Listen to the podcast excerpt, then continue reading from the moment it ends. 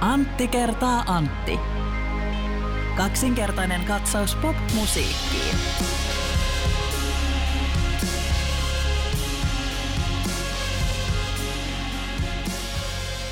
Antti, onko sulla joku vitsi? Ei ole. Ei ole vitsin vitsiä. Ei ole huonoa vitsiä, ei hyvää vitsiä, eikä siltä väliltä. Kyllä. Nyt on siellä joku, joku tota noin, kuuntelija saattaa ajatella, että tässä on nyt joku vitsi. Niin. Että mutta... tämä on joku vitsi se, että sulla ei ole vitsiä. Joo, ei mutta ole. Tota, tämä on nyt totisinta totta.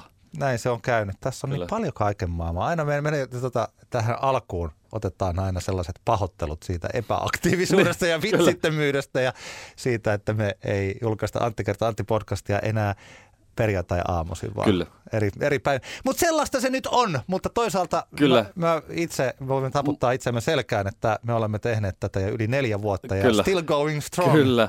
Tota, jokuhan saattaa myös kokea tämän semmoisena positiivisena asiana, että meillä ei ole tässä sitä vitsiä. Mä en, en lähde mitään, niin kuin, tiedätkö, panettelemaan, mutta tämä ihan tämmöinen heitto, että tämäkin on mahdollista. No, no. Okei, okay, okei. Okay. Mä mun mielestä toi täysikäisen. Sama kuin mä muistan joskus, siitäkin jo varmaan pari-kolme vuotta. Mä olin tosi yllättynyt siitä, että on olemassa ihmisiä, jotka on eri mieltä siitä, mistä me puhutaan. Kyllä. Vaikka mun kanssa, vaikka mä omasta mielestäni niin hyvin perustelen Kyllä. kaikki. Ja ylivoimaiset mä, argumentit. Ja mä sanoin jotain asioita mm. ja sitten joku onkin eri mieltä. Joskus se saattaa jopa... tulla ihan tässä kyseisessä huoneessa, että jopa sinä olet joskus eri mm. mieltä mun kanssa. Mä nyt, miten vaan, mitä tää nyt oikein on? Kyllä. No, mutta oli miten oli. Tämä on joka tapauksessa Antti kertaa Antti podcast, kaksinkertainen katsaus pop-musiikkiin. Minua vastapäätä istuu hienossa Laine-paidassaan Antti Hietala. Kyllä. Hei vaan kaikille vastapäätäni uh, upeassa uh, mies, mies nutturaksihan tuota voisi Kyllä. kutsua. Kyllä. Upeassa mies nutturassa on Antti Granduciel. Kyllä. Minä en ole käynyt parturissa kahteen ja puoleen vuoteen. Tukka on kasvanut oikein. Se on elämänvalinta. Kyllä. Elämänvalintakysymyksiä. Öö, nopeasti vi- tartun nyt kiinni tuohon eri mieltä olemiseen, koska nyt sä oot varmaan seurannut, taas on tämä jokavuotuinen, tarvitaanko kritiikkiä, onko sitä ja mikä sen tehtävä on keskustelu, jonka ei tarvitse mennä niin kuin, öö, kovin syvästi tässä kohtaan. Siihen liittyy erinäisiä meemitilejä ja erinäisiä somepersoonia ja erinäisiä kriitikoita tähän keskusteluun. Ja, ja tota, mutta mä sanon sen, että... se on relevantti kysymys, että miksi tavallaan, niin kuin Oskari Onninen P S Tykitellään podcastissa esimerkiksi mainitsi siitä, että, että, tota, että hän on niitä niin kuin viimeisiä mohikaaneja niin sanotusti. No. Ja voidaan niin kuin kysyä sitä, että miksi niitä ei ole sitten tullut nuorempia. Ja ehkä se liittyy siihen, että ne nuoremmat ei sitten halua olla kriitikoita eikä nuorempia, nuorempia lukijoita sitten välttämättä kiinnosta niin paljon. Mutta niin kauan kuin esimerkiksi minä itse ja mm. ymmärtääkseni kuitenkin aika moni muukin kokee, että laadukkaalle kritiikille on niin kuin, taide, kulttuurikritiikille on, on tilaa, niin nää, sehän voisi olla tota noin, niin hyvä, että olisi, olisi semmoinen tavallaan oma, tiedätkö, että olisi semmoinen tietty paikka, mihin me voitaisimme me kritiikin ystävät Aha. kerääntyä sitten. Ja ne, joita, joita ei se, niin kuin se, että joku sanoo vähän mun suosikkibändistä jotain ikävää, niin, niin niitä ne, ne voisi niin kuin suosiolla välttää sen. Joo, no, on se totta. Kyllä mä, tota, mä jossain vaiheessa, toisaalta tuossa nyt tuli viime jaksossa räntättyä, ehkä vähän liikaakin, mä jossain vaiheessa kuuntelin, mitä mä taas hölisin siellä, niin että, että tota, se on aina, mä en, ei pidä koskaan ottaa joku sanoja takaisin, ellei ole selkeästi loukannut jotain tai ollut väärässä Joo. ja siis sillä lailla, mutta että kyllä mä voin jossain, niin kuin sillain ajatella, että jos mä annan, vai jossain keskusteluissa annan itselleni tehtäväksi, niin. keksiä erilaisia syitä vaikka siihen, että miksi valtavirtamusiikki ei ole enää mm. niin suosittua kuin se on aikaisemmin. Niin sitten mä kyllä keksin niitä syitä ja niin, sitten mä tykitän niitä, mutta ei se tarkoita sitä, että mä olisin y- pelkästään sitä mieltä niin, niistä niin. kaikista asioista. Just, just, mutta just, se ei ole mitään järkeä sitä keskustelussa, että mä henkilökohtaisesti niin. debatoin itseäni vastaan ja kyllä. mietin erilaisia näkökulmia. Mutta mä silti, nyt se voin sanoa vielä yhden asian, että kyllä vaikka se, että valtavirtamusiikki on muuttunut niin hirveän ennalta arvattavaksi, niin voi miettiä, että kuinka paljon syynä on se, että ei ole sellaista ihan selkeää vastavoimaa, vaikka tällaista kriitikkolaumaa, koulutettuja kuuntelijoita, jotka mm. voisivat auttaa ulkopuolista maailmaa ymmärtämään sitä, niin. että minkä takia nämä parhaat biisit, mitä nykyään tehdään, niin on hyviä, mutta jotenkin tuntuu, että ne ei ole uusia. Se niin, kenttä niin. ei ole niin sanotusti ku, niin kuuma kuin kyllä, se voisi olla. Kyllä. Niin kuin siis tällä lailla... Joo. Niin tällaisten asioiden ymmärtämiseen vaikka tarvittaisiin kulttuurikeskustelua. Just näin. Jos joku siellä kuuntelee ja on ihan hulluna ylimääräistä aikaa ja päättää alkaa pitää semmoista, vaikka semmoista blogia, mm. jos joku enää tietää, mitä, mikä on blogi, niin tota, semmoista, mihin kerätään niinku hyviä kulttuuritaidekritiikkejä, niin minä tästä sain sitten yhden aktiivilukijan sille, koska pidän hyvin kirjoitettujen kritiikkien lukemisesta. Joo, hienoa, hienoa.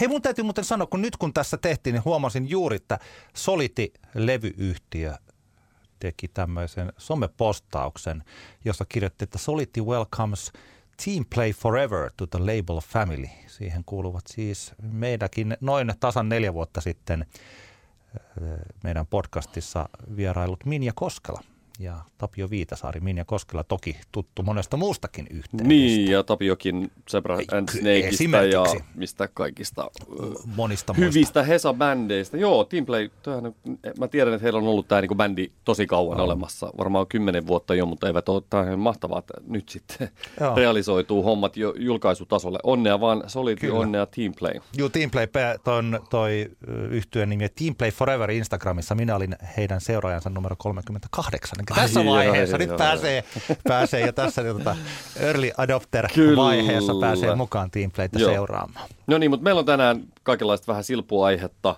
Puhutaan vähän, mä voin puhua vähän tuosta, tänään nauhoitamme keskiviikkona, olin eilen tiistaina katsomassa War on Drugsin Helsingin Black Box-keikkaa. Sulla on jotain sanottavaa Nokia Areenasta keikkapaikkana. Mä en ole vielä siellä yhtään keikkoja, nähnyt pelkästään hokia. Sitten puhutaan vähän Kanye Westiin liittyvästä Genius dokumenttisarjasta, joka Netflixistä löytyy, ja sitten mulla on tämmöinen vanha mies huutaa pilvelle -osion paluu. Ja oh. sitten on and, antot myös. Eli älä nukut tämän ohi-osio. Mutta aloitetaan War on Drugsista. Mä, mä en siellä ollut, mähän siis olin ajatellut, vaikka mä en ollut ostanut ennakkolippua, mä olin ajatellut, että minä tulen sinne, mutta että mun kaikki aika menee työhön, perheeseen ja junnufutikseen. niin, niin sitten jotenkin tuli, että nyt mä en vaan pysty lähtemään sinne. No, viikkoilta tiistai, niin kyllähän se oh. oli toki silleen, että... Joo. Mutta juu, anyway, ja miksi nyt tästä puhutaan on tietenkin on se, että taisi meillä molemmilla olla aika korkealla, vaikka viime vuoden no. parhaiden biisialbumeiden listalla War on Drugsin I Don't Live Here Anymore-albumi ja sen, sen kappaleet, jonka tämä on meidän podcastin kontekstissa toki merkkitapaus, tämmöinen keikka. Ehdottomasti, ja muistaakseni jopa meidän ensimmäisessä podcastissa taisin nostaa War on Drugsin Pain-kappaleen sen Joo. edellisen vuoden parhaaksi biisiksi. Että kyllä me ollaan molemmat oltu tällaisia The War on Drugs-diggareita tai jopa faneja. Niin. Mun minkälainen keikka? No tota, siis se oli todella hyvä keikka. Ah, hyvä. En, muutamia huomioita alkuun. Ensinnäkin enpä muista, milloin olisi ollut viimeksi jollain keikalla, jossa olisi ollut yhtä paljon niin kuin kavereita. Oh. Oli ihana nähdä kaikenlaisia naamoja ja terveisiä vaan kaikille, joiden kanssa törmättiin. Toisekseen tuntui... Kyllä täytyy myöntää, tuntui oudolta mennä täysin. Sehän, oli, sehän siirtyi Black Box-keikaksi, eli Black Box on niin kuin Nordicsen jäähallin, se permanto rajattu verhoilla vähän pienemmäksi no. tilaksi. Kokonaiskapasiteetti jaa, mitä mä nyt tässä valehtelisin, viisituhatta. Joo. Ehkä. Tai vähän alle. Ehkä vähän alle, neljätuhatta.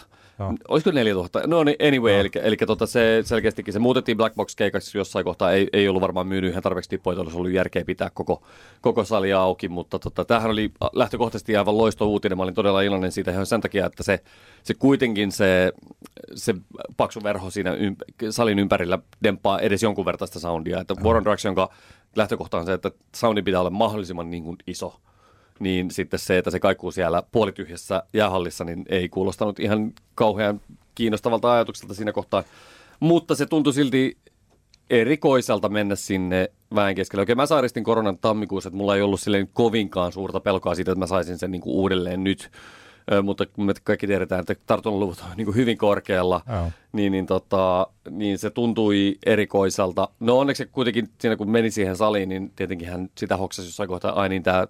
Pahin tungos on vaan tässä anniskelualueella. Sitten kun meni siellä lähemmäs lavaan, niin se pikkusen väljäntyi, koska paljon oli tämmöistä keski-olutta kuluttavaa tota, keski-ikäistä miestä siellä yleisössä. Oli siellä muutama naishenkilökin, Aha. mutta ei ihan kovin monta. Tota noin, niin, öö, joo, itse keikasta hyvin tasaisesti tuli kolmelta viimeisimmältä albumilta biisejä. Pääpaino viimeisimmässä I Don't Live Here Anymore-albumissa ja edellisessä Deeper Understanding-albumissa, mutta tuolta kolmannelta, kolmanneksi uusimmalta albumilta, mikä sen albumin nimi nyt on sitten, jossa on muun muassa hittibiisi Red Eyes ja, ja uh, Under the Pressure, niin, niin, niin, niin siltä kuultiin kyllä useampi biisi myös. Keikkahan siis kesti vaatimattomat sata kolmekymmentä minuuttia, eli kaksi tuntia kymmenen sekuntia. Y- y- niin. Kerran kävivät lavan takana odottelemassa hetken aikaa, että ihmiset taputti heidät enkoreen. Soittamaan soitivat kaksi biisiä enkoressa. Ja, ja tota, mm, lähtökohta oli se, että ö, ehkä paras soundisin keikka, mitä olen elämässäni todistanut. Wow. Se oli aivan niin kuin uskomattoman upea. Varsinkin mitä vähemmän bändi soitti, niin sitä niin kuin käsittämättömän hienolta, hienommalta se kuulosti. Ja selkeästi siinä oli nähty vaivaa siihen, että, että se tavallaan se kokonainen soundi pysyi niin kuin hallussa. Tämmöinen niin kuin tekniikka, yksityiskohta, jonka huomasin. Mä en tiedä kuinka yleistä tämä on niin kuin jäähallikeikoilla, koska en niitä niin hirveän usein näe. Mutta esimerkiksi Charlie Hallin rumpusettiä ei oltu overheadeillä mikitetty laisinkaan, eli tällaisilla niin kuin ambienssimikeillä, jolla sitten nostetaan symbaaleja erikseen sieltä, niin ei overheadia oikeastaan ollut käytännössä laisinkaan. Että kaikki symbaalit oli omilla niin kuin, hyvin niin kuin lähimikityksellä otettu, joka tietenkin varmaan jolla haettiin just sitä, että sieltä ei niin kuin vuoden matskua rumpumikkeä, jolla se pysyy paremmin kasassa. Öö, jättivät soittamatta Holding Onin, joka on hämmentävää, koska se on kuitenkin niin kuin silleen bändin paras biisi. Ne soitti sen niin kuin tavallaan Holding Onin kakkosversion Deeper Understandingilta. En muista sen biisin nimeä, joka on silleen Holding On, mutta ei ihan niin kova biisi. Joka on niin kuin, että, ö, miksi näin, mutta, mutta eihän siinä, kyllähän bändillä on niin kuin oikeus päättää. Se on aina silloin. Meinasin mennä vaatimaan rahoja takaisin, mutta ei sitä mennyt, kun muuten jäi niin hyvä fiilis siitä. Kai Red Eyesiin soitti. Totta kai, totta kai. No niin. Se on, sanoa, koska, että koska sehän on siis oikeasti niiden paras biisi. Kolmanneksi paras biisi. No, okay, hyvä. Tota, mutta joo, jotenkin tuntuu, että, että tota, tosiaan mitä vähemmän bändi soitti, sitä uskomattomamman upealta se sa- kokonaissoundi kuulosti. Sitten tavallaan heti kun alettiin tuuttaa, niin se vähän meni tukkoon. Etenkin noissa niin kuin uuden levyn tuuttausbiiseissä, nyt tar- meinaan esimerkiksi Victim-kappaletta tai Harmonia's Dreamia, jossa on niin kuin tavallaan se kokonaissointu sointi on niin upeasti niin kuin soitettu ja sovitettu, niin sitten kun niissä sitten tavallaan monia elementtejä sitten lähtivät tuuttaamaan täysillä, kun se tuuttausjuna lähti käyntiin, Jaa. niin sitten meni vähän semmoiseksi, ö, tavallaan jäin kaipaamaan sieltä niin kuin nyansseja, mutta se nyt oli aika pieni, pieni ongelma siihen nähden, että se niin kuin lähtökohta oli niin kuin niin käsittämättömän kova. Soundista voi sanoa, että me joskus hehkuttelimme molemmat aikanaan Charlotte Gainsbourin flownkeikan, mm. sitä pehmeää, kompressoitua, mutta sellaista ainakin meidät syleilyynsä ottanutta soundia. Mä oon aina muistellut sellaisella kaiholla, että mm. kuinka joku bändi kuulostaisi tältä. Niin. Muistatko tuon keikan ja osaatko verrata sitä, sitä tai jotenkin, että mikä tästä soundit? Oliko se siis erotteleva hyvä soundi vai niin kuin? Joo, todella siis joo. Sehän on hyvin samankaltainen soundi, eli pa- paljon kompressioa ja, ja tavallaan niin kuin ei, ei, bändihän ei soita mitenkään järjettömän lujaa. Rumpalikin Charlie Hall hyvin silleen niin kuin hyvin, hyvin hiljaa soittaa suurimman osan ajasta. Kyllä muutaman kerran lähti sitten just Under, under the Pressurein loppu, loppurokkauksessa lähti niin kuin kyllä sitten niin sanotusti täysiä, mutta että, mutta että ehkä se aino, ero just tavallaan, että toi oli kuitenkin selkeästi niin kuin rock-soundi.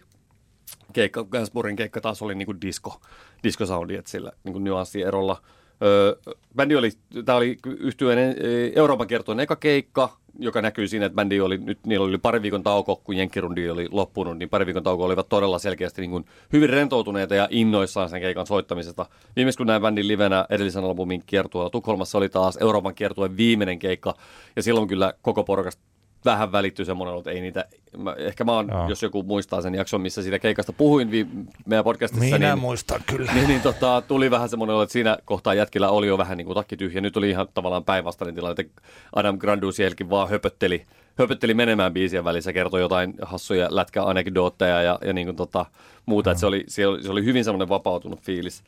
Tuosta bändistä ylipäänsä se, se, että se on jännä, koska hän tavallaan niin kuin heidän niin kuin keikat on, on tavallaan, siinähän ei ole esiintymistä niin kuin laisinkaan. Että Granducielkin, joka on se niin kuin selkeä keulahahmo, hän tuli semmoisessa niin kuin kauhtuneessa flanellipaidassa ja huonokuntoisissa farkkuissa. Tukka vähän sekaisin sinne lavalle. Ja, ja bändi, bändi itsessään on hyvin semmoinen kasvoton, ehkä tätä rumpalihahmo, joka on semmoinen niin kuin tavallaan, se on niin kuin semmoinen karaktääri, mutta muuten niin kuin hyvin semmoinen kasvoton bändi, joka korostui vielä tietenkin sillä, että muutamilla soittajilla kasvomaski oli päällä koko keikan no. ajan. Mutta se on niin kuin niin jännää, että että kun ö, bändi, bändi on hyvin lähellä kokonaisuudessaan biisikirjoittamistapat ja bändin soitto, Darkness on the Edge of Town era Bruce Springsteeniä, niin kuin niin monella tapaa, niin, niin sitten se on, se on jännää, että siinä missä Bruce ja E Street Band on niin kuin showbändi, oh. niin tuossa ei ole niin kuin yhtään, he tavallaan niin kuin, he vähän niin kuin jopa niin kuin silleen tavallaan selkeästi niin kuin välttävät minkälaisia show-elementtejä. Totta kai nyt sitä tehtiin upeilla valoilla, jotka toimii tosi hienosti, mutta kyllä mä jotenkin niin kuin, mä tajusin jossain vaiheessa kaipaamaan, että tä, tai tajuamaan, että tämä ei, niin kuin, ei mua haittaisi yhtään, vaikka toi vähän niin kuin näyttäisi esimerkiksi laulaessaan niin kuin elähtyvän. Joo.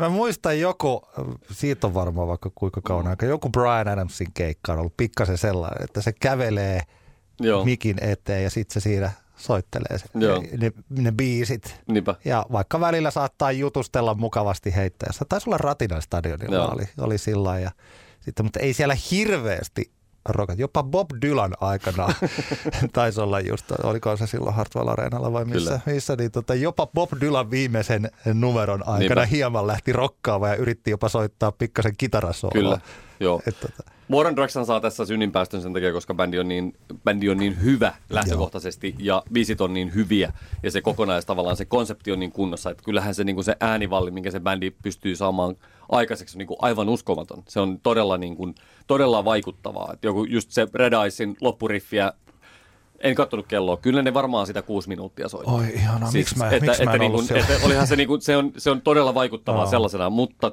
tässä vaan muistutuksena kaikille, jolla on niin kuin se oma kitararokki-mändi, että, että sanotaan näin, että pitää olla, niin kuin, että soittaisi ilman, että sä niinku yhtään millään tavalla niinku esiinnyt tai varsinaisesti edes otat kontaktia yleisöön, niin täytyy olla niinku noin hyvä, että Jaa. sä voit niinku sitten tehdä sen. Et kyllä jotenkin, jotenkin tavallaan se, että kun on, on, mekin ollaan puhuttu paljon siitä, miksi, miksi niinku rocki, uusia rockibändejä tulee, no okei, no nyt se, vähän, se trendi on vähän muuttunut ja kaikenlaisia indie-bändejä tulee tällä hetkellä, mutta miksi jossain kohtaa niin esimerkiksi tuntuu, että niitä ei vaan niin kauheasti tullut, vaan uudet musantekijät keskittyy johonkin ihan toisenlaiseen musaan, niin sitten just se, että kuinka pitkään se oli se normi, että se bändi vaan menee sinne lavalle, sitten vähän soittelee ja sanoo, että okei, okay, kiitti ja lähtee pois.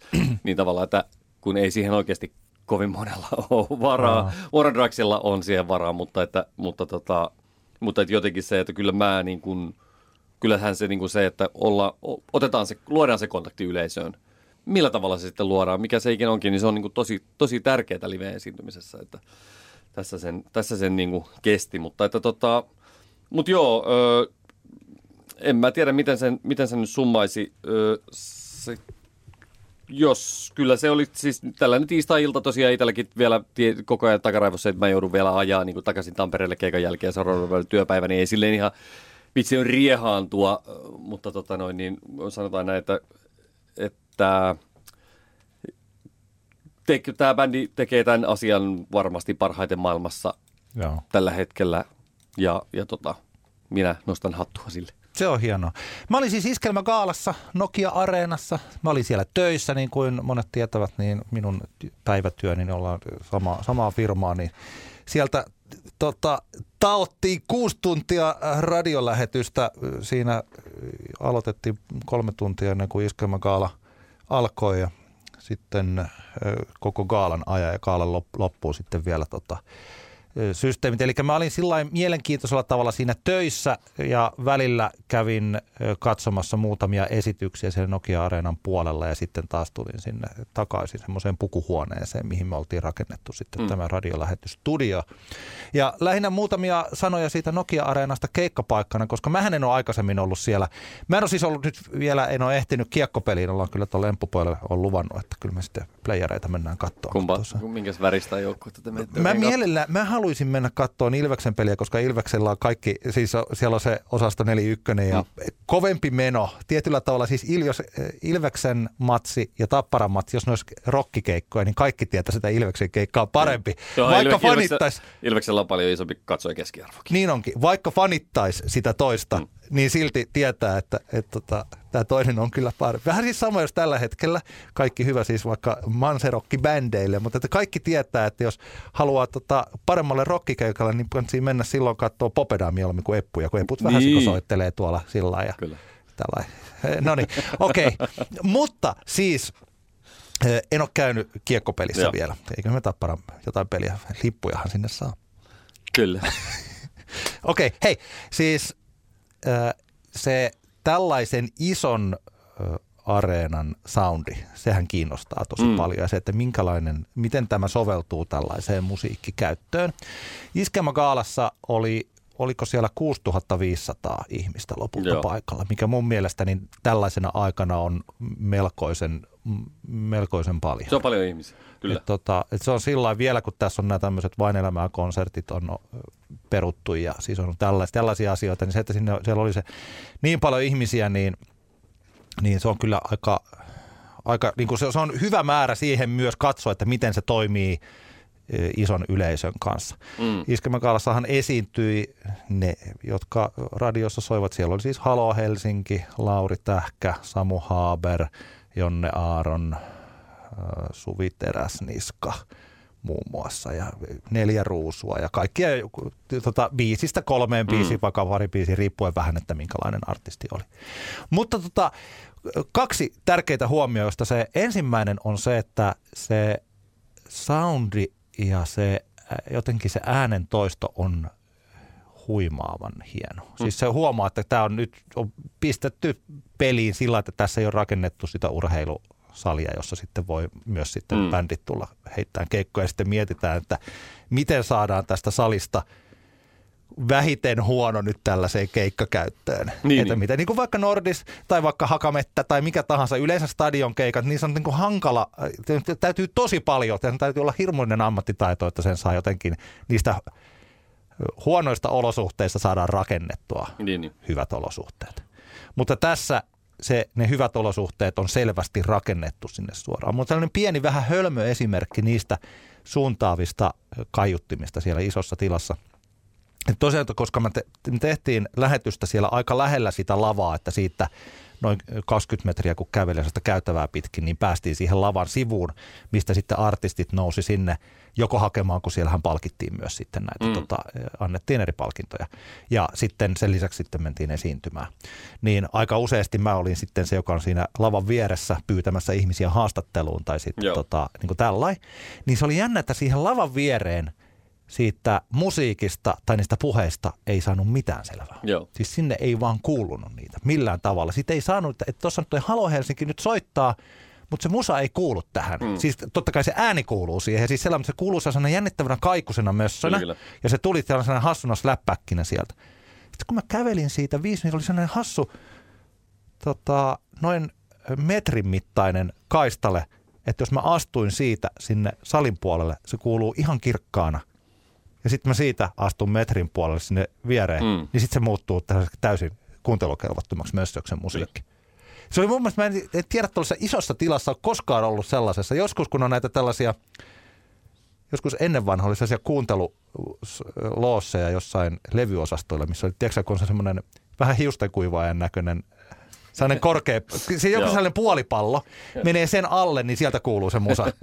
Muistatko tällaisia? Muista, muista. Joo. Varsinkin jossain Helsingin Stockmanilla, olisikohan siellä ollut musaosastolla tällainen. Sitten voi mennä sen alle kuuntelemaan, niin itse kuulee sen. Joo, Mut muinaisina aikoina. Muinaisina aikoina, joo. Mutta tuntuu, että se suuntaavuus tällaisessa isossa tilassa oli suurin piirtein tätä luokkaa. Joo. Ja se oli ihan miele- se oli jotenkin, siis uskon, että ne, jotka menevät sinne, mitä ikinä keikkoja sitten kuuntelee, Andrea Bocellia tai sitten jotain. Mm. Siellä taitaa Lauri Tähkä taitaa esiintyä sitten siellä. Vetää, niin, vetää no, ja oman... nyt on Ghost on siellä ja, ja muita siellä. Ja, ja toivotaan, että nyt esimerkiksi näitä eh, ex-Hartsulta pois Joo. siirtyneitä keikkoja. Nyt saadaan tänne Tampereellekin vaikkapa Dua Lipaa menisin Joo. katsomaan kyllä heti, jos se vaan tänne sitten tulee. Niin, niin se, mutta se vaikutti, se, se tuntuu siltä, että tämä on oikeasti niin sanotusti kansainväliset mitat täyttävä iso konserttisali Suomessa. Jossa tota, että kysymys on nyt lähinnä ainoastaan vaan siitä, mistä tota Antto Vanhamaajamaa kirjoittikin Ylen sivuille tästä, että kun Venäjä keikkapaikkana mm. on mennyttä todennäköisesti iäksi. Niinpä, ja, tota, tai ainakin seuraavaksi kolmekymmentä vuotta. Niin, tässä niin kuin käytännön iäksi. Mm. Ja Helsingin Hartsu on tällä hetkellä, kunnes sen joku ehkä ostaa, se on mm. niin nyt tällä hetkellä poissa pelistä käytännössä, niin. ellei sitten taas joku, jotain tapahdu, mutta että ne artistit, niitä saattaa olla vaikea saada tällaisia isoja tähtiä niin. revittyä tänne Tampereelle saakka. Joo, ja isompia ja vähän vähemmän isompia. Että kyllä se niin. nyt huomaa tuossa, kun kaikenlaisia kertojulkistuksia tulee, niin kyllähän nyt niin kautta linjahan Suomi nyt, ainahan se on ollut tavallaan niin se ekstra lisäys siellä runnissa, mutta että kyllähän se on ihan päivänselvää se, että että jos artisti on kiertänyt Euroopassa ja tehnyt sitten Moskovasta tai Pietarissa ison keikan, niin kyllähän se on ollut helpottanut aivan suunnattoman paljon niin. Suomen keikan järjestymistä siihen, koska nyt ilman sitä Venäjää, niin Suomen keikka tuo vaan yhden ylimääräisen, kokonaan ylimääräisen matkustuspäivänkin, kun ei maa, maa reittiä pitkin pääse ja Joo. niin poispäin. Niin. Joo, kyllä. Niin tällaiset asiat, että saapa nähdä, mitä nyt tapahtuu, tuleeko tässä enemmän tällainen kuivakausi näissä maailman tähdissä tai missä, missä tahansa. Mutta ainakin meillä olisi Suomessa, totta kai nyt me ollaan Tampereella, mutta että Helsingistä pääsee aika nopeasti. Se on ihan tässä, että ei tarvitse junalla tulla tänne näin ja se on siinä. Että ei tarvitse mennä, niin kuin, se on hyvin helppo päästä tuohon Nokia Areenaan ja siis tällainen. Niin tota, se on yksi. Toinen on se, että oli se kyllä hieno katsoa niitä artisteja, kun ne oli niin innoissaan. Ja ne oli nimenomaan innoissaan mm. siis siitä, että ne esiintyy. Siellä oli paljon yleisöä ja ne pääsee. Kaikissa, mä huomasin, että vaikka kun Lauri Tähkää, Juha Tapio ja Jonne, ja, Jonne Aaronia, niin niitä kaikkia hänestä esitystä, niitä jännitti ihan kipeänä. Mm. Ja sitten kun ne menee sinne niin kuin jälkikäteen, että mä huomasin, kun mä niin kuin juttelin ne keskellä, että juman kautta oli kyllä niin kuin ihan kauhean. Ja sitten oli, että ne oli niin innoissaan, kun ne, ne pääsi esiintymään isolle yleisölle taas. Kyllä. Ja sillä vähän sama, mistä sä puhuit nyt tuossa War on Drugsissa, että jos sille jonkun Euroopan kiertueen, tai vähän silloin ennen korona-aikaa, tällainen business as usual keikka, niin. Että vedetään tämä vielä, että vielä kun tämä, niin sitten mm. päästään homeward bound, siis tällä. Mutta että nyt tuntuu, että noilla artisteilla on hirmuinen palo päästä sinne niin. keikolle. Mä odotan nyt tulevalta festa- festivaalikesältä niin hurjia keikkoja, jos se into on niin kuin tota luokkaa. Niinpä, niinpä. Ihan Joo. tällaisilla artisteilla, jotka on tehnyt kuitenkin siis vuosia tai parhaassa tapauksessa vuosikymmeniä jo, jo hommia. Kyllä. Siellä oli hyvä, oli jotenkin tällainen, tuntui siltä, että vaikka ei olisi edes tällaista työnantajan ja työkavereiden sellaista jääviyttä, että ne on aina niin kuin hienoa. Senkin takia tietysti suhtaudun positiivisesti siihen, mikä on ilmiselvää, mm. mutta että vaikka mä yrittäisin sen osan tästä itsestäni häivyttää, niin ihan sillain tuntuu, että musiikki prevails. Joo. Tällä, että. Se on vaikuttava halli. Mä oon siellä vaan lätkää käynyt katsomaan tosiaan, mutta tota, no, niin hyvin, hyvin, kyllä se... Kyllä se tota noin, niin on aina aika siisti, ja Ilve- siisti kompleksi. Ja Ilvekselläkin kuitenkin, kuitenkin vielä kaksi peliä kautta jäljellä. Kärppiä vastaan, niin sinne voi vielä, säkin pääset vielä kaksi kertaa tällä kaudella. No niin, ei mennä Koita. siihen. Antti kertaa, Antti kertaa lätkä, spin-offi. Tulos. Kyllä, yes. Turpakäräjät Joo. jakso nimeltään. Joo, mennään eteenpäin. Mennään eteenpäin. Nyt helmikuussa kaksituhattakaksikymmentäkaksi Netflixissä julkaistiin kolmiosainen dokumentti Kanye Westistä. Genius kirjoitetaan hauskasti J-Jus, eli Nero tietysti totta kai. Se ovat ohjanneet Coodie Simmons ja Chike Ozah.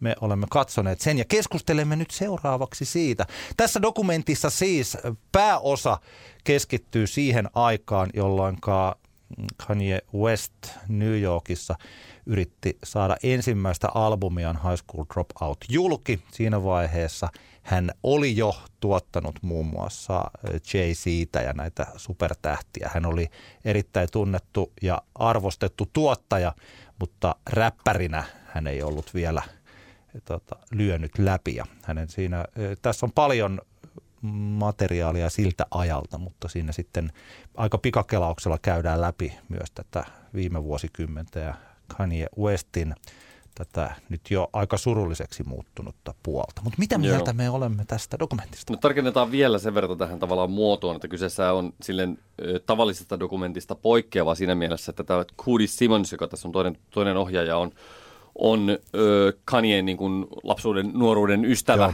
Ja hän on niin kuin hengannut Kanyen seurassa ö, kameran kanssa koko elämänsä, paitsi tietenkin näihin viime, viime vuosiin.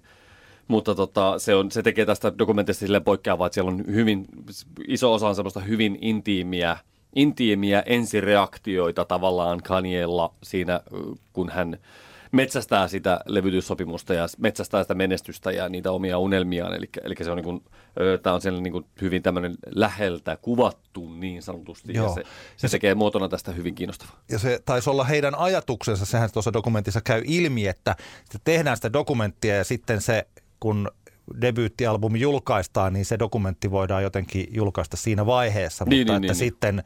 Kanye taisi päättää, että tässä dokumentissa hän on liian paljon oma itsensä, ja nyt kun hänestä on tullut, niin hänestä tuli todella nopeasti ihan supertähti, kun se High School mm. Dropout julkaistiin, niin että hän ei halunnut näyttää itsestään sitä niin sanottua oikeaa puolta, näin mä ymmärsin.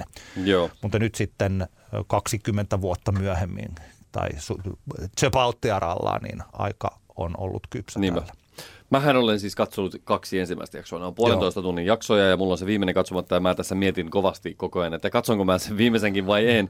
Lähtökohtana on tietenkin se, että, että koska nämä Kanyen viime vuosien öö, öö, hommat, kaikki sekoilut sosiaalisessa mediassa ja nyt vaikkapa Kim Kardashianin jälke, heidän niin kuin eronsa jälkeinen no. niin kuin likapyykin julkinen peseminen ja niin kuin sekoilu sen tiimoilta, se on ollut tavallaan niin Niin ikävää kaikella tavalla, että mä aika pitkään panttasinkin tämän, tämän sarjan katsomista sen takia, koska mulla oli semmoinen mielikuva, että tämä jotenkin niin kuin, tämä vaan pönkittää sitä semmoista ö, tavallaan sitä instituutiota nimeltä Kanye West, Joo. joka, jossa se musiikki on jo, alkaa olla niin kuin jo hyvin semmoinen niin kuin sivuseikka ja kyse on tavallaan, pönkitetään semmoista mielikuvaa siitä semmoisesta Ö, eksentrisestä nerosta tyyppisesti, Jaa. joka, joka, tota noin, niin, joka on aika silleen, niin kuin väsynyt tarina. Jaa. Niitä on ihan riittävästi tässä maailmassa mies, kaikenlaista miesneroista luettu ja kuultu. Ja, ja, tota, ja siinä vaiheessa, kun se alkaa menee niin kuin vaikkapa henkisen väkivallan puolelle, niin kuin selkeästi vaikka Kardashianin Jaa. ja Pete Davidsonin tapauksessa, niin se, se on aika niin ikävä olla. Että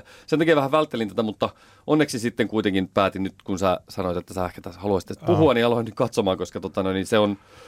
Tämä on kaikille teille, jotka ette voi sietää Kanye ollenkaan, niin voin sanoa, että tämä, tämä niin kuin, jos, jos ette siedä, mutta jos kuitenkin edes vähän niin kuin kiinnostaa se, että miten Kanyesta tuli tavallaan niin kuin intoa ja elämäniloa täynnä olevasta, olevasta tota, lahjakkaasta, superlahjakkaasta nuorukaista tuli tämmöinen niin kuin tavallaan ihminen, joka, jolla on niin kuin pahoja mielenterveysongelmia ja ei sellaista lähipiiriä, joka tavallaan suojelisi sitten Joo. ehkä Kanye itseltään niin sanotusti.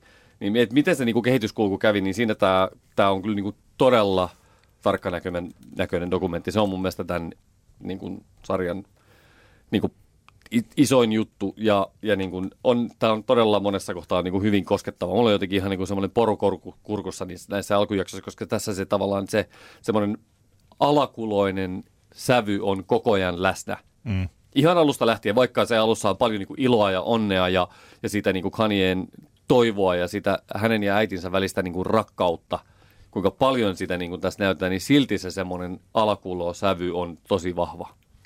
Siinä on se kolmas jakso on, siinä on aika hyvällä tavalla mun mielestäni jotenkin käy ilmi se muutos, mitä siinä Kanyessa on tapahtunut ja Joo. nimenomaan se, että miten jotenkin huomaat, kun ne mielenterveysongelmat, että miten ne ovat vieneet sitä. Ja siinä on muutamia sellaisia kohtia, missä hän sitten tota, dokumentaristina ja kuvaajana hän kertoja äänellään sanoi, että tässä kohtaa, että tämä oli ensimmäistä kertaa, kun mä näin Kanyesta tämän puolen niin, niin. ja ja tota, missä se räyhää jossain. Se, kyllä, niin kuin, että se on niin kuin ihan erilainen kuin mitä se on ollut siinä mm. nuorena. Ja että päätin laittaa kameran pois. Siinä on muutama sellainen kohta, missä se kamera jotenkin sillä häveliäästi lasketaan, niin, niin. lasketaan sivuun. Ja mun mielestä erittäin hienolla tavalla siinä ei Kardashiania tai sitten vaikka tätä Tota, yhdessä väläyksessä taitaa Taylor Swift näkyä, mutta että niin, niitä niin. ei retostella siinä lainkaan. Niin, niin. Ja se pysyy tosi tarkasti, tämä dokumentti, niin tota, tämän Coodin jotenkin nä- nä- näpeissä. Niin. Siis sillain, että se, siinä ker- hän kertoo myös sitä omaa tarinaansa, mikä mun mielestä on perusteltu sen takia, että tosiaan että he ovat olleet nuoruuden niin. ystäviä ja siellä Chicagosta. Ja siellä he, tämä Coodie on tehnyt sitä jotain omaa hip-hop-ohjelmaa, mm. ohjelmaa, joka on ollut erittäin merkityksellinen, antanut äänen kyllä, sille kyllä. skenelle, mistä ei käytännössä vielä Chicagosta ei tullut sellaista niin kuin samanlaista kuin mitä on sitten tullut vaikkapa niin, sieltä, ei tullut, sieltä ei tullut menestyneitä räppäreitä. Niin, samalla lailla kuin New York ja hmm. L A ja siis tällä lailla. Että se oli vähän eri paikka ja sitten hän sieltä muutti New Yorkiin Kanyen kanssa ja tosiaan sieltä valtaosa tästä materiaalista on. Mutta mun mielestä se on perusteltua, että hän kertoo sinne myös sitä omaa tarinaansa, koska siinä yhdessä kohtaa, kun Kanyesta tulee suosittu, niin ehkä tämä lapsuuden ystävä ja hänen kameransa ja tietyllä tavalla sellainen totuuden silmä, että Kanye, mä jotenkin tulkitsin, että hän ei enää halunnut, että se on siinä hänen, mm. hänen vierellään ja jossain kohdassa jopa niin kuin sanoi, että nyt älä kuvaa nyt enää täällä. Niinpä. Ja sitten se lopetti kuvaamisen ja sitten siellä on muutamia sellaisia kohtia, missä sitten hän on myös mukana ollut kuvaamassa, että se loppu, Kyllä. loppu on tällä. Mutta tämä on jännä homma. Mä en muista, onko se H B O:ssa tai missä, milloinkohan se tuosta Tiger Woodsista julkaistiin se yksi dokumentti, onko se nimet Tiger? Joskus tässä nyt muuta, muutaman vuoden sisään. Niin jännällä tavalla molemmissa on sellainen ihan selkeä käännekohta, jos Tiger Woodsin elämässä iso käännekohta on ollut se hänen isänsä äkillinen kuolema. Hmm. Ja tästä tuntuu, että tässä Kanyella se on ihan saman, samankaltaisesti on, että se hänen äitinsä Donda West kuoli vuonna kaksituhattaseitsemän. Joo. Yllättäen viisikymmentäkahdeksanvuotiaana. Kelläpä ei siis totta kai, niin kun jos on tällaisia niin kun perhetragedioita ja yllättävä vanhemman kuolema, niin. niin totta kai se vaikuttaa. Mutta tässä se tuntuu, että se on ihan selkeästi, että se on se hetki, jolloin se joku ankkuri on ehkä tältä hengen. Nyt tämä on niin kuin keittiöpsykologi Kraalur tässä hölisee ihmisistä, jos ei mitään tiedä. Mutta mm-hmm. siis, että, siis täällä, täällä se mun niin kuin tulkintani tämän dokumentin kanssa. Se tuntuu jotenkin niin selkeältä, että, että siinä kohtaa ei ole mitään sellaista, joka pitäisi sen kiinni tässä oikeassa elämässä sen Kanyen. Niin. Ja te, toki, toki tämä tulkinta varmaan on lausuttu monta kertaa Kyllä. haastatteluissa ja monissa muissakin paikoissa. Mutta se heidän, heidän välisensä suhde, niin kuin sanoit tuossa, niin se on, siitä on jotenkin hieno katsoa sitä, samoin jotenkin surullinen. Mutta siis hieno Kyllä. katsoa, että kuinka lämmin ja niin kuin, kuinka tiivis se on se äidin Niinpä. ja pojan suhde siinä. Kyllä. Mutta hyvin mun mielestä niin kuin merkille pantavaa on tässä se isän poissa oleminen niin kuin koko ajan. Että sehän on semmoinen, sehän on semmoinen niin kuin elefanttihuoneessa koko tässä alusta lähtien, koska sitä isää ei mainita, sitä ei niin kuin käytännössä ole.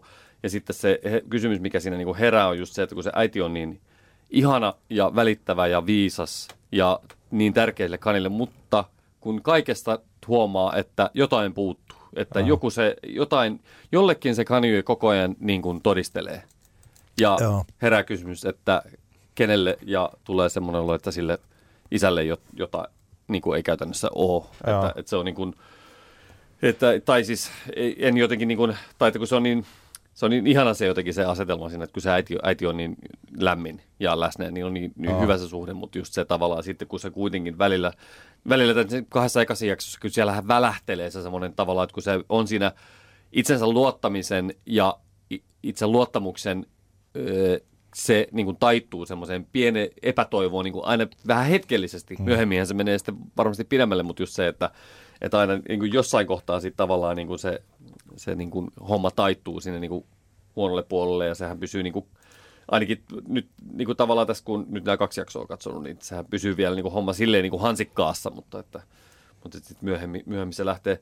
Öö, tota, öö, Se on mun mielestä superkiinnostavaa siinä myös jotenkin, joka, joka niin kuin selittää ehkä tätä Kanyeen niin kuin hahmoa, jossa niin kuin ylipäänsä kiinnostaa, on se, että jotenkin se, se on ollut selkeästi Kanyelle todella tärkeää se oman julkisuuskuvan niin kuin hallitseminen. Ja siihen se varmaan liittyy sekin sitten se, että siellä Coodille ei enää niin kuin löytynyt tilaa hänen lähipiiristään, koska se Coodie ehkä pystyy tavallaan kertomaan niitä just asioita, mitä, mitä Kanye sitten halusi jättää sen kuvan ulkopuolelle ja. tarkoituksella. Että sehän jotenkin näkyy siinä...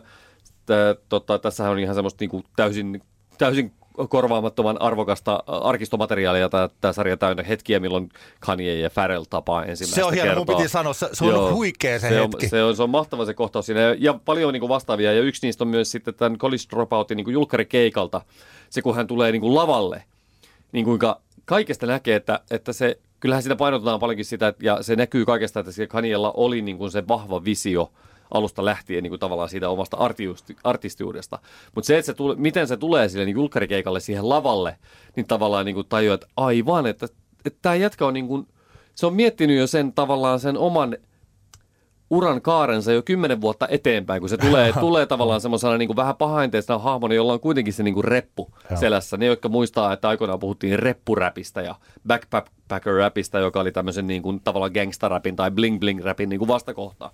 Ja Kanye ihan just tuli tavallaan siihen väliin, että hän niin kuin oli tavallaan, siinä oli semmoinen älykkö, mutta silti kuitenkin tavallaan semmoinen streetwise, eli, eli se niin kuin menisi just siihen väliin, niin se on mun mielestä, kyllähän se, jos miettii, että, että meillä tuli niin kuin College Dropout, late, late Registration, sitten tuli Graduation ja sen jälkeen sitten ura lähti ihan semmoiselle niin kuin oma, täysin niin kuin omille kertoradoilleen, niin se niin kuin just se, voisin kuvitella, että Kanye oli niin kuin silloin ollut se niin kuin mielessä se tavallaan se niin kuin kaari jo aika hyvissä ajoin, että miten hän, eihän hän tietenkään varmaan siinä kohtaan tiennyt, että hän tulee jotain Black Skinheadin kaltaisia biisejä välttämättä tekemään tai eight oh eight and Heartbreaks-tyyppisiä niin kuin todella uraa uurtavia albumeja sillä tavalla, mutta just se, että, että se että jotenkin siitä välittyy kyllä, niin kuin, se on aika vaikuttavaa se, miten, miten hänellä, ja mä uskon, että tämä on niin kuin iso osa siitä, että miksi sitten loppu oli historia, miksi hänestä tuli niin kuin globaali megatähti, oli se, että se, se niin kuin ymmärrys siitä, että mihin, mihin tämä niin kuin ura, millä tavalla tämä tästä lähtee, niin se Joo. oli aika vahvaa hänelle. Se on mun mielestä hieno siis tota, näitä, mun mielestä se Pharrell-kohtaus on ihan sellainen avain siinä, miten tällainen toinen yksi niin kuin merkittävin, tämän vuosituhannen niin kuin merkittävistä musiikintekijätuottajista mm. tai mitä sillain, ehkä vähän eri, eri tavalla kuin mitä Kanye, mutta että se, että kuinka se Pharrell tajuaa, että tämä muuten on hyvä, tämä niin. muuten osaa, osaa tämä, että tällä muuten on joku, jotain ihan omaa. Se on jotenkin hieno nähdä sen, mm. hän kokee sellaisen, en nyt spoilaa sitä, mutta kokee sellaisen tietyn tunnekuohon siinä. Niinpä, niinpä. Ja tulee, ja siellä on niinku muitakin sellaisia hetkiä, että ne jotkut tajuaa, niin kuin tämä levyyhtiö, että missä kohtaa ne tajuaa, että hetkinen, tällä on, tällä on ihan oikein oma visio. Ja tällä, niin. tällä on olemassa jotakin Kyllä. muutakin kuin, että hän on tuottaja, että mäkin räppää, mäkin niinpä, räppää. Että niinpä. Ne ei oikeastaan edes kuuntele sitä, että juu, juu, juu, totta kai kaikki räppää, mm. että räppää vaan. Ja äkkiä vasta jossain vaiheessa tajutaan, että niin joo. Niin, tällä. Kyllä joo, ja kyllähän siinä niinku piirtyy just kuva siitä, että se Rockefeller vaan niinku roikotti sitä Kanyea siellä, koska Kanye oli niin ylivoimainen tuottaja, joo. niin se roikotti tavallaan, he eivät uskoneet hänen niinku artistina, kunnes sitten siinä tietyssä kohtaan ne, ne heille niinku realisoitut, että ei jumalauta. No. Niinku, että nyt, niinku, nythän tämä niinku all makes sense. No. Että se, niinku, he piti, pitivät häntä niinku, tavallaan talutushihnassa vaan sen takia, että, että he saivat, Rockefeller sai omille artisteilleen vaan niinku, aalaatuisia niinku, biittejä. Joo. Niin tota, jossain kohtaa se kääntyi sitten.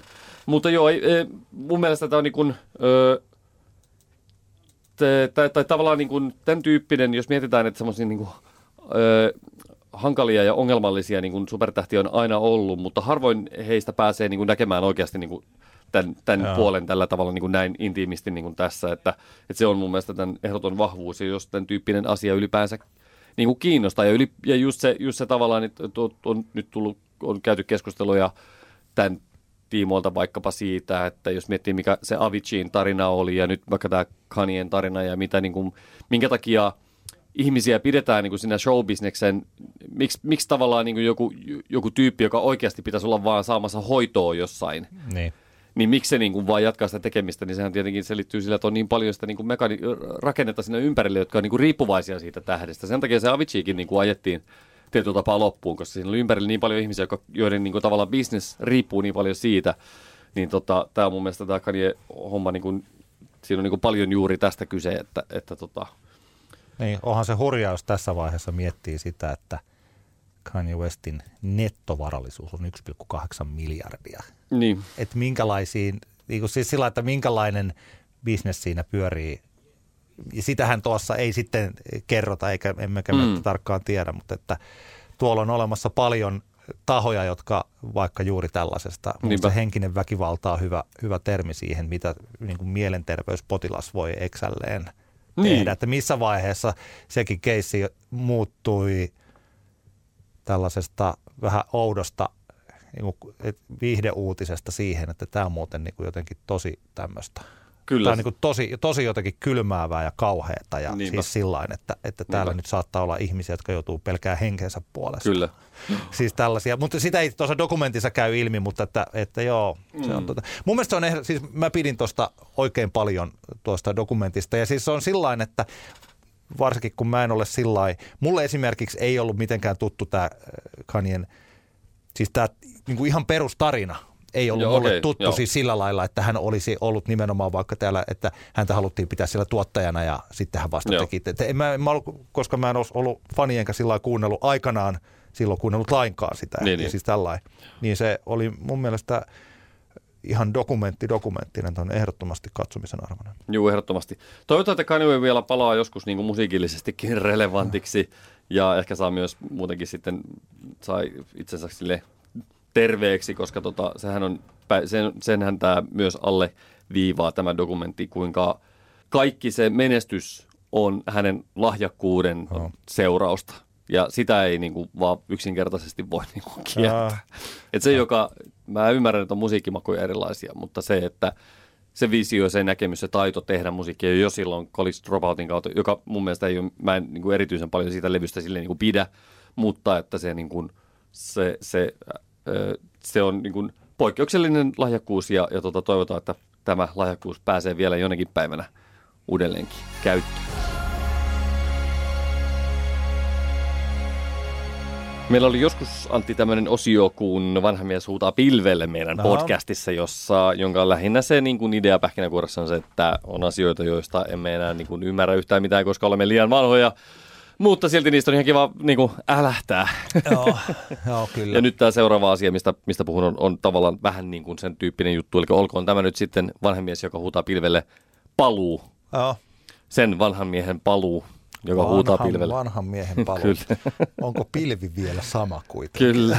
Eri pilvi nyt tällä kertaa. No anyway, lyhykäisyydessään scrollailin yksi päivä sohvalla Instagram-storiissa ja, ja siellä tuli vastaan tämmöinen postaus, missä sitten tuttavani oli laittanut jonkun lomavideon. Siinä taustalla pyöri kovin tutun kuuloinen biisi ja tajusin heti, että tämä biisi on semmoinen, josta mä tiesin, että se ei ole ollut suoratoistossa, että hetkeksi il- innostuin, että hei, jokuhan on, niinku, tää on nyt upattu niinku vihdoin ja viimein Spotifyin tämä biisi. Mutta sitten mä katsoin, niin siinä oli esittäjänä ja biisin nimenä täysin eri kuin miten tämä kappale oikeasti on.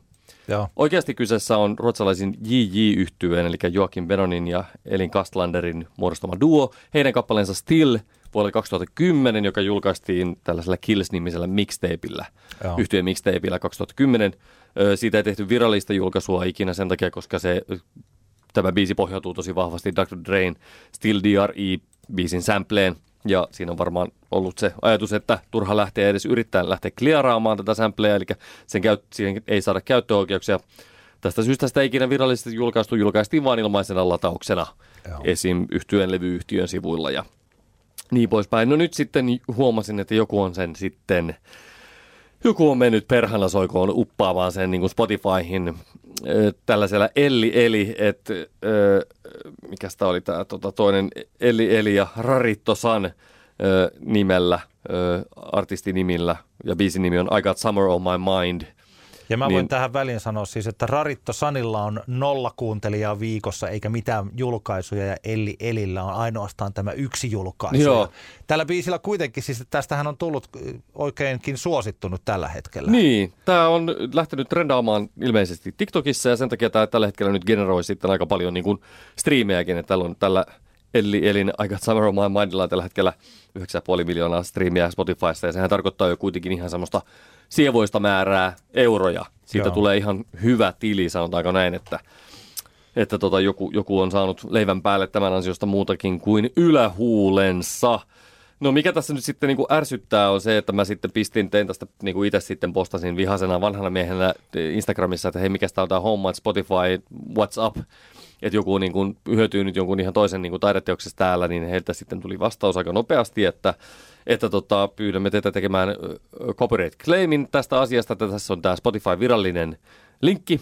Aha. Ja sitten mä seurasin sitä, niin siellähän kävi hyvin nopeasti ilmi, että en voi tehdä copyright-claimia, ellen ole oikeuden omistaja, tai sitten ellen niin kuin, halua lähtemään niin kuin, mahdollisesti maksamaan jotain kuluja sitten siihen liittyen. No enhän mä tietenkään voi tehdä sitä, koska en ole oikeuden omistaja, varsinaisesti tämän Dre-samplen oikeuden omistaja on todennäköisesti doctor Dre tai Scott Storch tai Drain levyyhtiö, no ihan varmaan mikä, mikä niistä on, niin, tota, niin näin. Öö, ja ja tota, tietenkään hän J J ei voi tehdä mitään copyright-claimia sen takia, koska heillä ei ole mitään, he eivät ole ikinä kläranneet tätä sampleja, jotenka he, se ei niin kuin, tavallaan tekijänoikeudelliset seikat kuulu heille.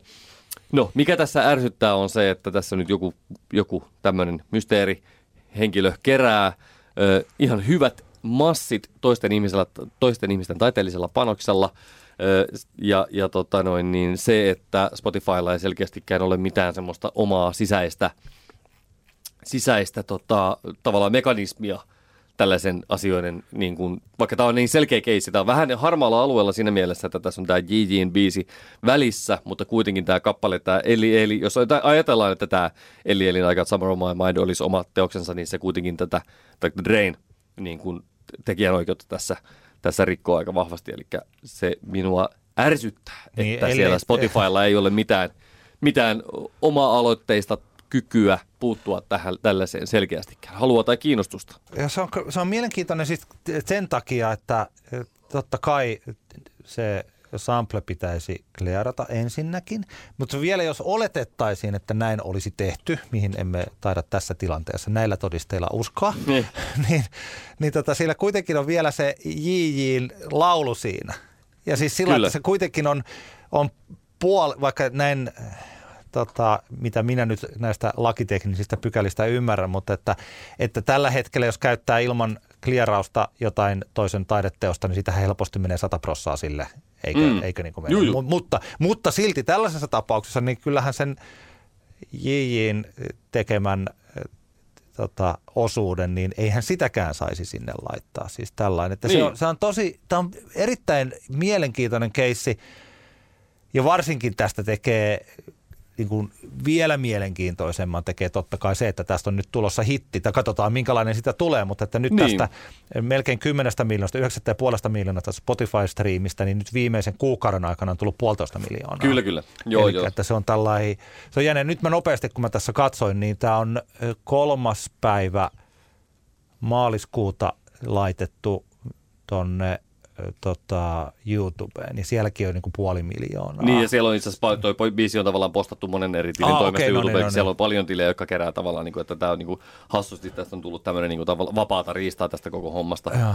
No, jos mä olisin, jos mä olisin Elin Kastlander, niin mua harmittaisi tosi paljon se, että tämä, tämä on niin kuin, mun mielestä tämä J J:n Still on niin kuin, oma taideteoksensa, mm. ja tämä Elin Kastlanderin laulu tässä, eli tämä niin sanottu top line tässä päällä on, niin kuin, se on mun mielestä niin kuin, todella, todella hienoa, että se on niin kuin, silläkin tavalla tosi Tosi sääli, mutta tota, öö, joo, öö, olemme siis siinä tilanteessa, että näin tämä maailma makaa ja tällaisia voi sattua ja, ja Spotifylla ei ole niin kuin, tarvetta tai halua niin kuin, puuttua tähän Jaa. epäkohtaan tässä tilanteessa. Eli, eli tota, se on niin kuin se, mikä tässä on se ikävä juttu ja se, miksi tämä on nyt on vaan tätä pilvelle huutamista on se, että eihän me tälle voida yhtään mitään. Ei, et se ainoa juttu... Ei tämä maailma tästä niin kuin muutu yhtään, yhtään minnekään. Muuta kuin se, että ihmiset, jos te puhutte tästä biisistä, niin muistakaa mainita J J, älkääkä puhutko jostain random eli elistä. Sen mä tosiaan vielä siis sanon, että jos, että tässä on se, että mitä jos tämä tosiaan onkin J J, eli eli ja Rarit Tosan ja he ovat sen salanimillä sinne, sinne tuupanneet. Niin.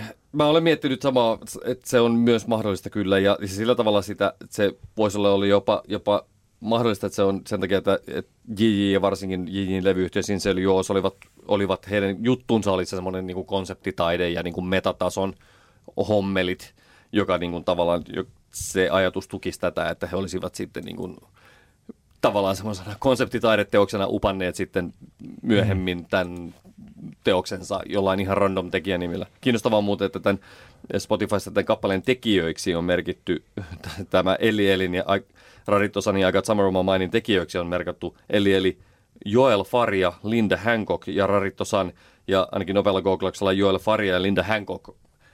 He ovat vaan jotain random tyyppejä myös. Ja tosiaan, että vaikka mä sanoin sen, että okei okay, sinne YouTubeen on näitä nyt, tätä nyt upattu monta kertaa, mutta tämä Spotify-virallinen vuosiluku biisin julkaisulla on kaksituhattaviisitoista. Niin. Eli se on seitsemän vuotta vanha tai vajaa, niinpä, niinpä, niinpä, vajat niinpä. seitsemän vuotta vanha biisi. No sehän kertoo tietenkin sitten myös siitä, että miten se niin kuin tavallaan TikTokien hittien syntyminen tapahtuu. Että se, se on niin kuin sieltä pompsahtelee yllättäviä biisejä yllättävissä kohtaan. Mun, ja, ja tämä, tota... mun täytyy sanoa sitten, että tämä on, tämä on niin kaksituhattakaksikymmentäkaksi menoa.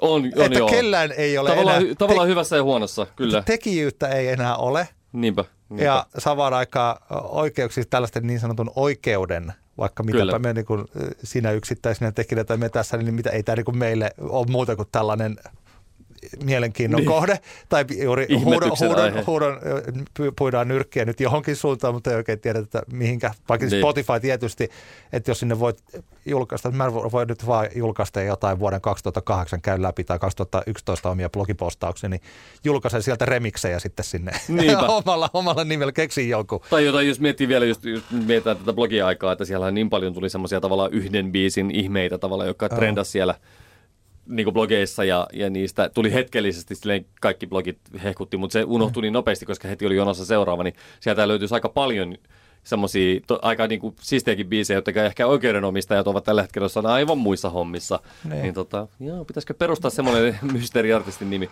Joo, ja tätähän siis sattuu, kyllähän Spotify, näitä keisejä on aina välillä tullut vastaan, että jotain niin kuin päivän hittiartisteja ja heidän biisejään vaan niin kuin upataan sellaisenaan Spotifyhin jollain hieman poikkeavalla nimellä, ja ne generointa striimejä ja tuloja sitten sen aikaa, kunnes sitten tämä oikeudenomistaja hoksaa sen niin kuin tehdä sen claimin siitä, mutta että, mutta että näin tämä menee ja se on väärin ja oh.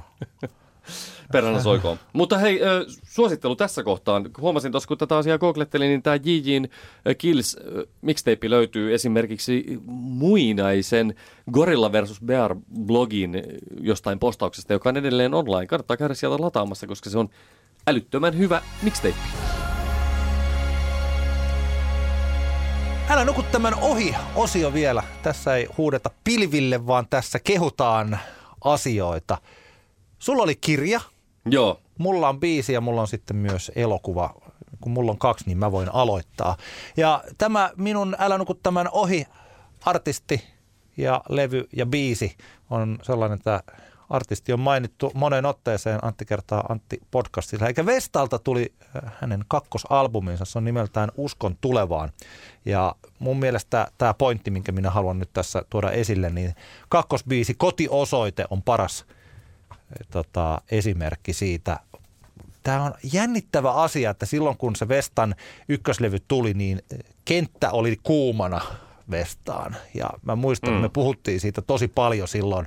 Vestasta, hän oli juuri nousemassa ja taisi olla meidän ensimmäistä kevättä silloin, kun sitten Vesta tuli. Mm. Se ensimmäinen levy tuli ja kuinka yllättävä se oli ja miten se niin kuin vaikutti. Ja siitähän tuli sitten Ota varovasti, joka tälläkin hetkellä on, onko se kolmetoista miljoonaa striimana. Siitä tuli oi, niin, niin sanotusti oikea hitti Joo. siitä biisistä. Ja nyt sitten tämän kakkoslevyn julkaisua erinäisistä syistä.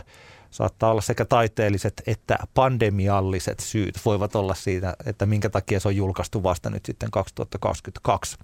Mutta tämä on äänellisesti, mun mielestä tämä on ihan briljanttia. Tämä on aivan huikea. Tämä on sillä, että mun pitää vielä tätä itse levyä kuunnella enemmän, että mä voin siitä sanoa jotenkin tällaisia niin kuin lopullisia asioita.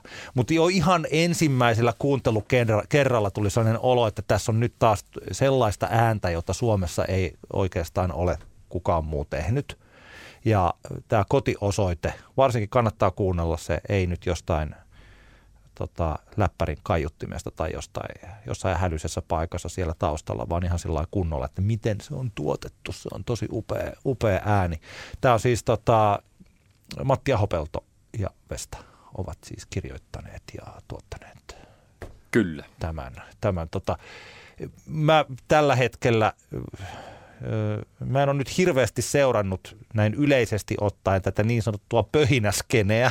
Eli että mä en tiedä, että minkälaista pöhinää tämän levyn tai Vestan ympärillä on nyt tällä hetkellä muuten, mutta mun mielestäni tässä vaiheessa alkaa näyttää hyvin selvältä, että Vesta on yksi niin kuin taitavimmista musiikin tekijöistä Suomessa ja sen tyylinen artisti, joka ei anna sen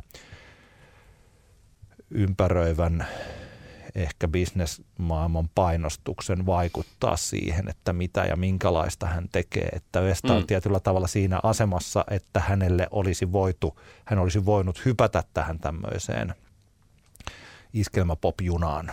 Mm. Mulla on semmoinen olo, että hän olisi voinut sellaiseen hypätä, jos hän olisi halunnut. Ja sitten täältä onkin tullut nyt taas jotain, joka ei ole sellaista, mitä se ensimmäinen levy oli. Ei ole tietyllä tavalla, siis on, sitä tunnistaa, että tämä on Vesta yhä, mutta että jotenkin sillain, että, että tämä on erittäin kiehtovaa, kiehtovaa musiikkia. Ja jos Vesta niin kuin jatkaa omaa artistiuraansa tällä lailla, niin hänestä on tulossa ehdottomasti tämän vuosikymmenen merkittävimpiä kotimaisia artisteja. Mun mielestä on mahtavaa musiikkia. Joo, kiinnostava levy. En ole ihan hirveästi ehtinyt vielä kuuntelemaan, mutta, mutta tarkoituksena on ottaa semmoinen teho, tehokuuntelu tästä näin. Ja, ja juu, kyllä sanotaan näin, että toivotaan, että seuraavaa levyä ei tarvitse neljä vuotta odottaa. Että, että, että, tota, eikä se mitään, vaikka kestäisi, niin se on ihan fine, mutta tavallaan se, että, että tota, toisaalta, jos se, ehkä, ehkä tämä vaati sen neljän vuoden kypsyttelyn, että tämä on näin, näinkin persoonallinen taas ja niin kuin itsevarma tämä, tämä kakkosalbumi, että ehkä se vaan sitten vaatisi. Jos se olisi puskettu puolitoista vuotta eikä debyn julkaisun jälkeen ulos, niin ehkä sieltä ei olisi tullut. Niin, sitten se olisi ollut enemmän ollut jatkoa sille, niin, sille niin. levylle tai jotain, jotain sellaista. Kyllä, kyllä ei se ole itsestä, itseisarvoa, että koko ajan pitäisi puskea uutta kontsua jengille. Oh. Joo. Mun äh, älä nuku tämän ohi on, on kirja, tai itse asiassa kolme kirjaa. Luin Hesarista is pitkän artikkelin ehkä kuukausi kaksi sitten tästä ranskalaista Édouard Louis nimistä kirjailijasta. Onko tuttu sulle, Antti? Ei. Häneltä on suomennettu kolme teosta, eli Ei enää Edi, Väkivallan historia ja Kuka, kuka tappoi isäni. Kyseessä on siis yhdeksänkymmentäkaksi vuonna syntynyt ranskalainen herrasmies, joka, joka tavallaan näissä kirjoissaan kuvaa semmoista niin kuin modernia kaupunkilaisköyhyyttä Ranskassa, ja sen, niin kuin se juttu oli se, että kun tämä ensimmäinen kirja tuli, niin ensinnäkin sille oli tosi vaikea löytää kustantajaa. Kaikki sanoi, että ei, ei tällaista kukaan halua lukea, ja sitten kun se lopulta joku julkaisi, niin sehän myi joku kolmesataatuhatta kappaletta, ja massiivinen kulttuuritapaus Ranskassa oli silloin kaksituhattaneljätoista, kun, kun se julkaistiin, ja, ja herätti hirveän paljon keskustelua ja semmoista, niin kuin, että ihmiset eivät niin kuin uskoneet, että joidenkin ihmisten elämä niin kuin kaksituhattaluvulla on sellaista, mitä, mitä Édouard Louis tässä niin kuin kuvaa, kuvaa tässä, näissä kirjoissa. Eli tavallaan tämmöisen niin kuin, niin kuin, äh, köyhän kaupunkiväestön niin kuin elämää. Tai, tai, tai se, anteeksi, tämä on niin kuin maaseudulla tapahtuu tämä lapsuus tässä näin. Eli tavallaan niin kuin semmoista nykyajan niin kuin tavallaan semmoista työssäkäyvien ihmisten köyhyyttä. Joo. Sitä ei tavallaan niin kuin semmoinen porvaristo ehkä niin kuin vaan, he eivät niin kuin hyväksyneet, että joku sanoo sen ääneen, että, että niin kuin näin on. Ja no tosi kiinnostavia kirjoja, lyhyitä opuksia, kaikki nopealukuisia, mutta jokainen lause niin kuin täynnä merkityksiä ja, ja ajateltavaa, ja siitä itselle ehkä semmoiset niin kuin pääajat. Yksi ehkä semmoinen niin kuin isoin ajatus itsellä, itsellä on, on, mitä näistä heräs, on se, että tarvisikohan tämä meidänkin, meidän yhteiskunta semmoisen poliittisen liikkeen tai puolueen, joka, joka oikeasti pitäisi vähätuloisten varoja, mutta joka ei karkottaisi isoa osaa näistä vähävaraisista pois A, vahvoilla ammattiliittosidoksilla, B, ö, identiteettipolitiikalla, koska tavallaan tässä tämä Édouard Louisin isä, josta esimerkiksi tämä viimeisin suomennettu kirja Kuka tappoi isäni, mistä, mihin tämä keskittyy, tämä kirja on niin kuin semmoinen ihminen, joka ei esimerkiksi, joka on elää tavallaan niin kuin semmoisessa niin kuin surkeudessa, tai eli, hän on, sitten, hän on siis kuollut, mutta, mutta tota, joka ei ikinä olisi voinut esimerkiksi mitään vasemmistopuoluetta äänestää. Oh. Varmasti niin kuin, jo, tätä juuri sitä minkä, minkä porukkaa, joka, joille tota, vaikkapa nämä oikeistopopulistipuolueet sitten, joita onnist, jotka onnistuvat oikeistopopulistipuolueet puhuttelemaan tämmöisiä tyyppejä, mutta, mutta just se, että, että just tavallaan Mä, tää mun mielestä alleviivaa sen ongelman, että on, on paljon ihmisiä, jotka, jotka, tota, jotka ei ehkä sitten, joilla ei ole oikeasti tällä hetkellä tapaa öö, saada niin kuin ääntä, ääntänsä kuuluviin niin kuin demokra- demokraattisessa poliittisessa kentässä. Joo. Ymmärrätkö, mitä Joo, mä meinaan? Joo, kyllä, kyllä. Ja tämä on niin kuin mun mielestä semmoinen iso, iso kysymys, ja sitten aina kun joka vaalien kohdalla ihmetellään, että miksi ihmiset ei mene äänestään, niin ehkä mun mielestä nämä kirjat tarjoaa tietyn näkökulman siihen, että miksi on iso osa porukasta, jotka, jotka tota, kokee sen, se, tai että, että, että se tavallaan niin kuin se ei ole niin kuin ratkaisu asioihin. Ja sitten taas toisaalta, toisaalta niin kuin, öö, se ajatus siitä, kuinka, kuinka aktiivisemmat äänestäjät on niitä, joille se päivän politiikka vähiten vaikuttaa heidän arkielämäänsä. Niin. Se on kiinnostava, superkiinnostava kysymys, mitä Édouard Louis näissä kirjoissa käsittelee paljon.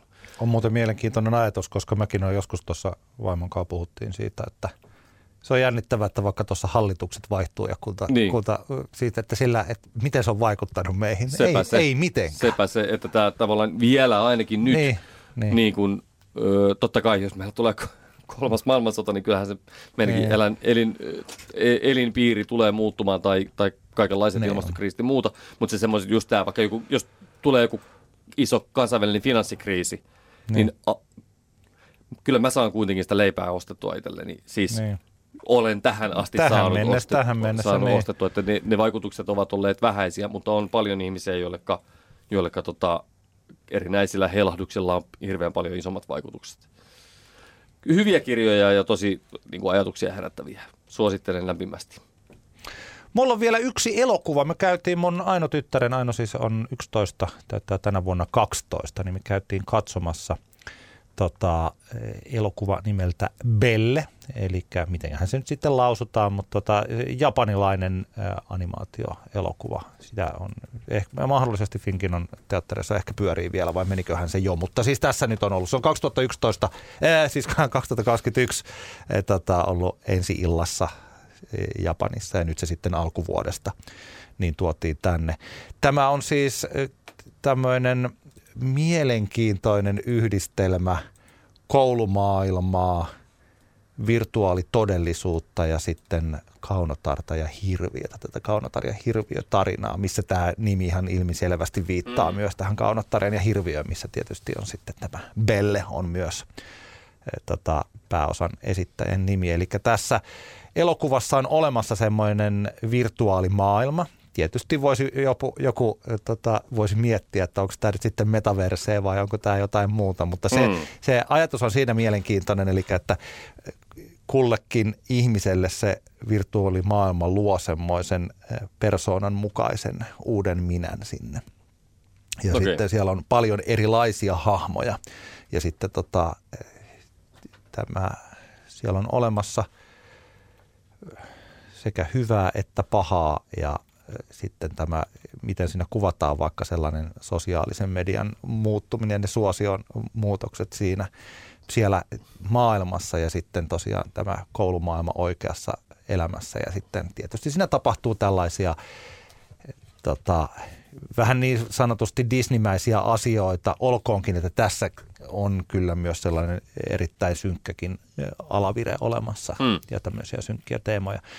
Olikohan tämä nyt sitten K kaksitoista -leffa tai siis tällainen, että et ei ihan niin sanotusti perheen pienimmille, mutta selkeästi kuitenkin sellainen animaatioelokuva, että tää oli, me, me siis pidettiin tyttären kanssa molemmat tästä erittäin paljon. Mä tykkäsin, mun mielestä oli hienoa. Ei ehkä sellainen leffa, että mä niinku itse olisin mennyt yksin tätä katsomaan, mutta varsinkin hänen seurassa ja muuten tällainen.